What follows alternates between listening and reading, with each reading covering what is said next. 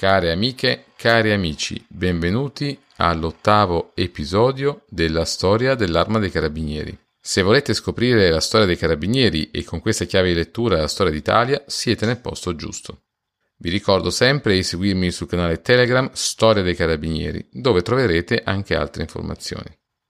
Nello scorso episodio abbiamo parlato dei corpi esistenti in Sardegna fino al milleottocentoventidue e del decennio di presenza sull'isola dei Carabinieri. Oggi invece il tema è dedicato alle uniformi durante il regno di Carlo Alberto, a partire dal milleottocentotrentuno. Nella storia delle uniformi dei Carabinieri, in realtà il milleottocentotrentatré è l'anno di svolta. Con le regge determinazioni del venticinque giugno fu approvato il regolamento sopra il corredo, la montura, le divise delle armate di terra e di mare, nonché delle amministrazioni e dei diversi servizi militari. Il testo disciplinava, secondo la volontà del nuovo monarca, le uniformi dell'intero esercito sardo-piemontese e in tale regolamento l'intero capo terzo e titolo sesto fu riservato alle tenute dei carabinieri.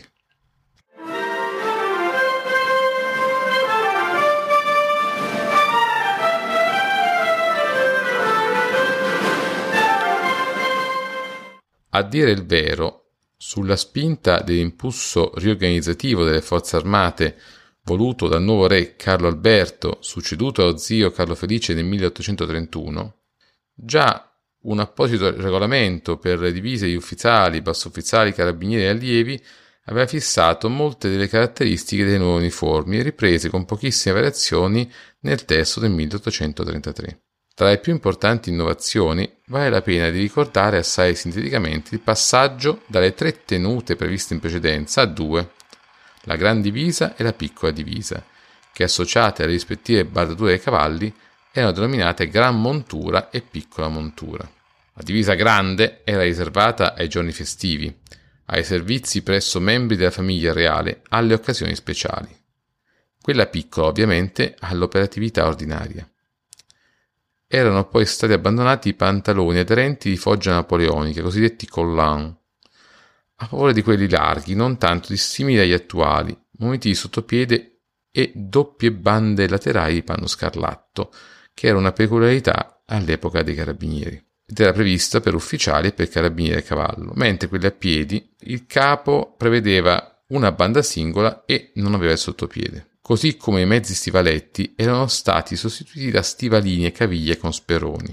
L'elencazione delle modifiche sarebbe assai lunga e quindi è meglio riportare ampi stralci di quanto stabilito dalle regge determinazioni del milleottocentotrentatré per le tenute degli ufficiali e molto brevemente dei marescialli. Sembra infatti la modalità migliore per scoprire nel dettaglio gli indumenti, gli elementi decorativi dell'uniforme dell'epoca, nonché per apprezzare meticolosità e ricchezza della terminologia adottata. Ovviamente indicazioni di analoga puntigliosa esattezza erano riservate anche alla descrizione delle divise dei brigadieri, carabinieri, allievi, sottufficiali e carabinieri anziani. Prima però non si può non richiamare l'attenzione sull'introduzione del caratteristico pennacchio rosso-blu sul cappello, che prendeva il posto di quello precedente unicamente color tocchino.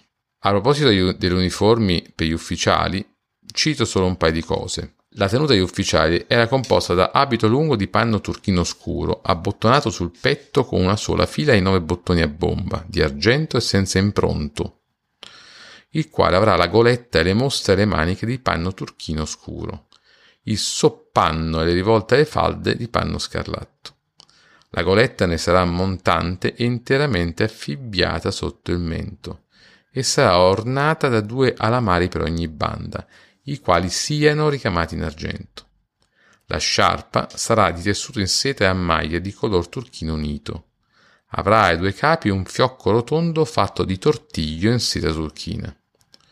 Tutti gli ufficiali, in qualunque occasione, dovranno portare la sciarpa cinta intorno alla vita, un po' sopra i fianchi, e annodarla sul fianco sinistro. Il cappello vuole essere tale che l'ala maggiore sia alta da venticinque a ventisei centimetri, e quella minore da sedici a diciassette. Le due tese del medesimo saranno lunghe ciascuna di sedici centimetri e ornate in appine fatte con grovigliola d'argento. L'ala minore del cappello sarà rincalzata da due nastri di seta nera assai larghi. Sarà ornata del fiocco che dovrà essere fatto di tessuto in seta turchina. Per quanto riguardava invece l'uniforme dei marescialli, così era prevista. La divisa di Gran Montore dei marescialli si intenderà essere tale che è quella degli uffiziali, tanto per colore quanto per la forma e le dimensioni, in tutte quelle parti che non siano qui dopo differenziate. I marescialli d'alloggio capi, siccome fregiati che sono del grado di sottotenente nell'esercito, porteranno spalini d'argento, tali che li portano i sottotenenti, ma ornati di filo arricciato, grain de pinard. Gli alamari così all'abito come al cappotto per marescialli d'alloggio a piedi e al mantello per quelli a cavallo saranno di gallone d'argento. Se destinati alla goletta avranno dodici centimetri di lunghezza. I brigadieri avrebbero avuto un uniforme simile a quello dei marescialli d'alloggio, ma gli spallini sulla piastra dovevano essere contornati da un solo giro di grovigliuole in argento e un secondo in lana turchina. Le cordeline di tessuto a righe orizzontali alternate d'argento e seta nera. I brigadieri dovevano indossare trasversalmente sulla parte anteriore di entrambe le braccia un gallone d'argento a due righe, largo cinque centimetri. I carabinieri avrebbero avuto gli spallini non contornati sulla piastra con grovigliuola e ornati di una frangia di filo bianco. Le cordelline sarebbero state tessute di filo bianco, anche queste. Le granate alla fine delle falde ricamate in lana turchina con un piccolo orlo e con la fiamma in argento. I soli appuntati avrebbero indossato un gallone di argento ad una riga, largo venticinque millimetri, nella stessa posizione dei brigadieri. Va anche ricordato che il grado di vicebrigadiere fu istituito solamente nel milleottocentoquarantacinque per distinguere gli appuntati di prima classe, che potevano reggere il comando della stazione, da quelli di seconda, che sarebbero stati denominati semplicemente appuntati.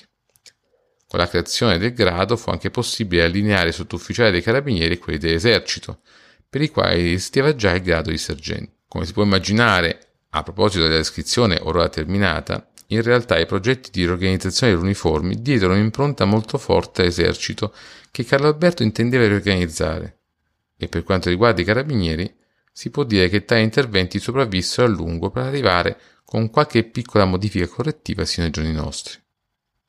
Guardando l'uniforme degli ufficiali, ci sono delle differenze evidenti come le file dei bottoni o il modo di portare il cappello e la sciarpa, ma questo non pregiudica il valore di quelle uniforme. Infatti, osservando i carabinieri in grande uniforme durante le cerimonie che si svolgono oggigiorno in occasione delle ricorrenze importanti, non possiamo girare il capo e guardare lontano, a quel milleottocentotrentatré e al desiderio di Carlo Alberto e dei suoi collaboratori di modernizzare l'esercito sardo-piemontese. Ancora una volta, i carabinieri sono stati tra i più attenti militari delle forze armate italiane a rispettare quelle antiche usanze che si tramandano da generazioni. Nel ringraziarvi di aver ascoltato l'episodio di oggi, vi invito al prossimo che sarà disponibile tra due settimane. Ho deciso di dedicare il nuovo episodio ai tentativi insurrezionali in Savoia nel milleottocentotrenta trentaquattro e in particolare, per chi già conosce qualcosa di storia dei carabinieri, parleremo brevemente di Scappaccino. Vi aspetto dunque al prossimo episodio, non perdetelo. Date un'occhiata al canale Telegram Storia dei Carabinieri. A presto!